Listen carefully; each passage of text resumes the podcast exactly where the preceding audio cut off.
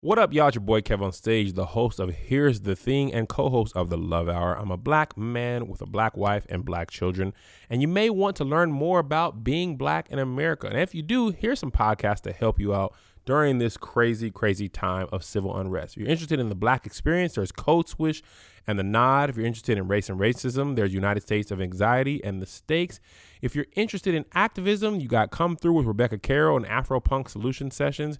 If you're interested in time and place, check out 1619. Guys, there's plenty of resources here. Just start listening to people like me, start understanding, start changing. Good luck.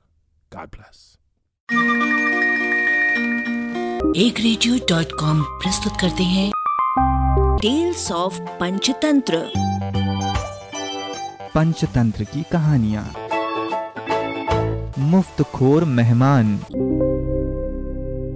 एक राजा के शयन कक्ष में मंदरी सर्पणी नाम की जू ने डेरा डाल रखा था।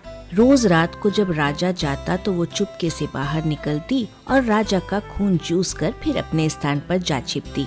संयोग से एक दिन अग्निमुख नाम का एक खटमल भी राजा के शयन कक्ष में आ पहुँचा।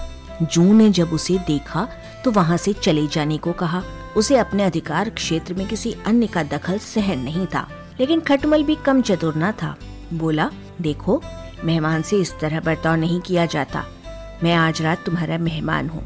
जू अंततः खटमल की चिकनी, चुपड़ी बातों में आ गई और उसे शरण देते हुए बोली, ठीक है, तुम यहाँ रात भर रुक सकते हो। लेकिन राजा को काटोगे तो नहीं उसका खून चूसने के लिए? खटमल बोला, लेकिन मैं तुम्हारा मेहमान हूँ, मुझे कुछ तो दोगी खाने के लिए। और राजा के खून से बढ़िया भोजन और क्या हो सकता है? ठीक है, जू बोली, तुम चुपचाप राजा का खून चूस लेना, उसे पीड़ा का आभास नहीं होना चाहिए।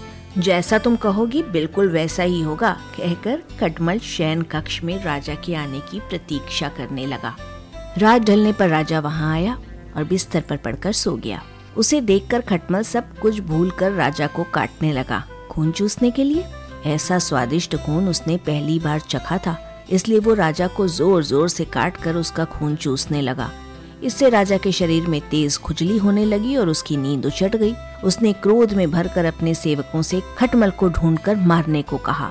ये सुनकर चतुर खटमल तो पलंग के पाए के नीचे छिप गया। लेकिन चादर के कोने पर बैठी जू राजा के सेवकों की नज़र में आ गई। उन्होंने उसे पकड़ा और मार डाला। इस कहानी से हमें सीख मिलती है अजनबियों पर कभी विश्वास न करो। एक radio Hey, DD Perks members in Washington, D.C. Now that we're slowly getting back to running, make the most of your day with large hot coffees from Dunkin' for $1.49. Not a DD Perks member? Join on the Dunkin' app today for an easy, contactless way to order and pay. Pick up in store or at the drive thru. America runs on Dunkin'. Participation may vary, limited time offer exclusions apply.